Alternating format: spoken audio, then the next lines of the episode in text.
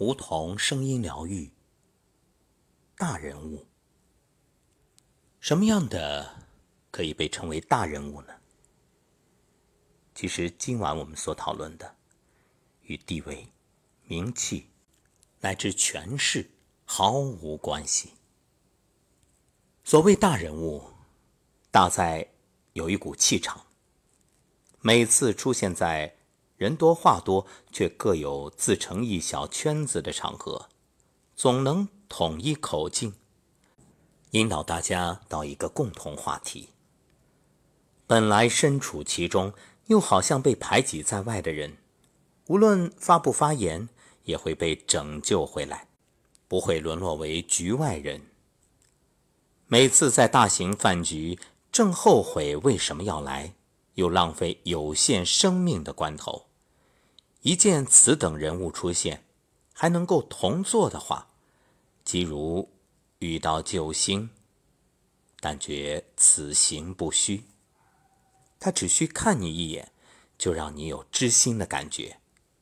他自然知道你的心，他知道的那么多，多到足够燃烧起每个冷场。他的世界那么大，总有一处让你感到熟悉亲切，自觉不是陌生人。他一谈一笑，在座诸人。如春风回声。从前以为这就是八面玲珑的公关高手了，席散之后他也会累得虚脱吧？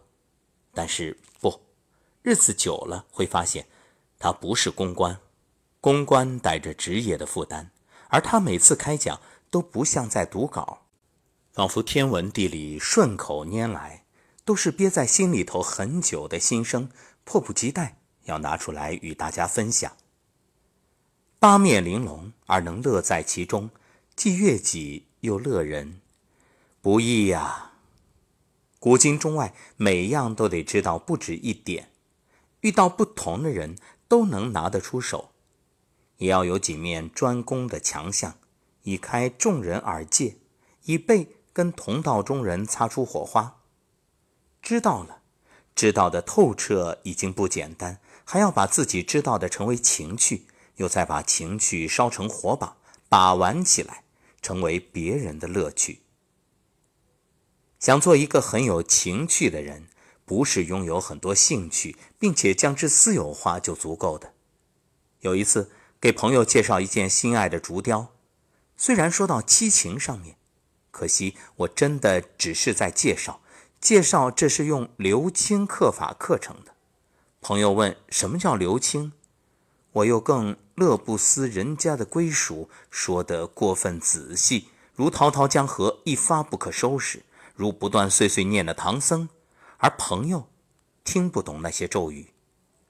直到朋友神情开始呆滞，反应明显跟不上我的语速，我才猛然醒悟，真是太不知情识趣了。要不应该把我记之以情的乐趣讲得有趣一点，要不。就转移话题，谈到对方也有兴趣的话题上，不然那留青竹客也还原为枯竹一片，只能留给我一人孤芳独赏。这或许跟谈心一样，有心还得有力，把心用比较有趣的手势捧出来，对方乐得接住，才能交心，不然便变成谈道，枯燥乏味的，一本正经的。认识了那位让人如沐春风的人物，取过了不少乐，就知道只从他人身上讨来的火是会熄灭的，自身也要懂得成为火种，且懂得煽风点火。从他人身上取暖之余，也能暖和别人，别人自然也反过来暖和了自己。所谓交换温柔是也，否则干柴独自燃烧，再璀璨也终成枯木死灰。知识与情趣能交集无间，不光是教育从业者该有的梦想，也是不甘寂寞、难耐孤独的人要学习学习的本领。当然，学习也可以是有趣的玩乐，只要有情。即便立志做个孤傲的独男女，一切不假外求，打算自得的独活，还得乐于练就知情识趣这门绝活，以作傍身。因为与知识无关的情趣，一个人玩久了就无趣，无趣的独游知识海，不溺死也会成了无情之人。每日一诗，有情。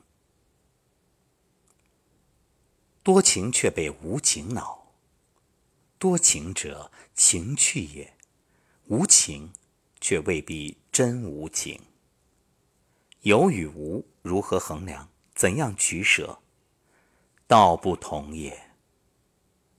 常常高朋满座而滴酒不沾，也曾三两知己却一饮而尽。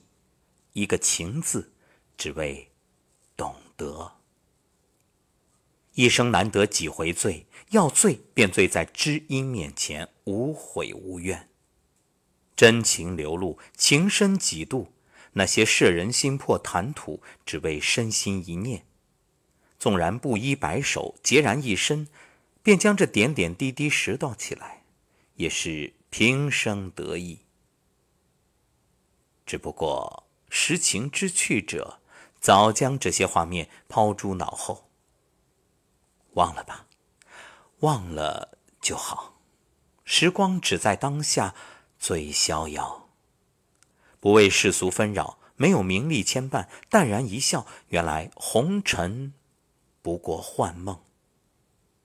一念天堂，皆是美好，留下的记忆，有情天地。